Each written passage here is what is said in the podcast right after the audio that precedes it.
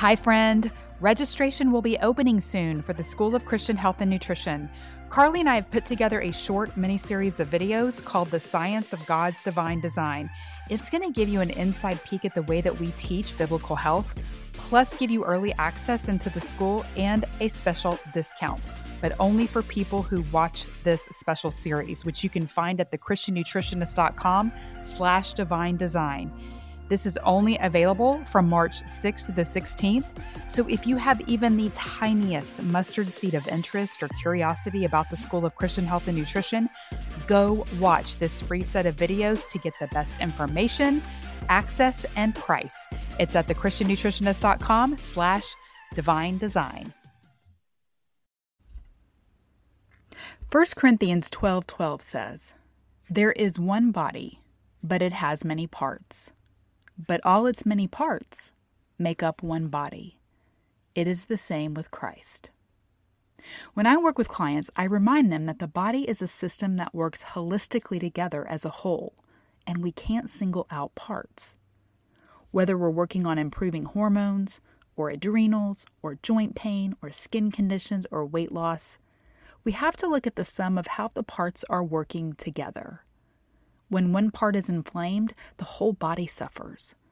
You can't single out the skin when it's the inflammation in the gut. You can't single out the thyroid when it's an imbalance of the adrenals. You can't single out the heart when it's poor function of the liver. Each rely on the other for overall health, and it takes unity and harmony among the parts to be healthy as a whole. It's the same as who we are in the body of Christ. When there is systemic inflammation, the whole body suffers. Our body is suffering right now at a time when it needs to be a healthy whole of Jesus in the world. The Apostle Paul points out that we weren't designed as a division of parts, but as parts that work together for the betterment of the whole body.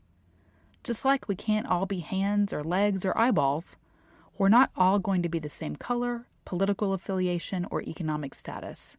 We are all different parts of a greater whole.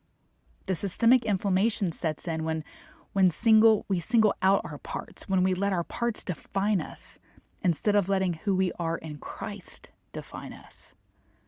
The best remedy for all inflammation in both physical and spiritual body is harmony, peace, and love among the parts. They will know we are Christians by our love, not our color, not our gender, not our denomination or party affiliation. In a time when the world is suffering, we have the opportunity to be a healing force, a body that radiates health instead of sickness. The Bible tells us that we are meant to use our individual parts for the betterment and service of the whole. We are the body of Christ, and we serve better in unity, not division.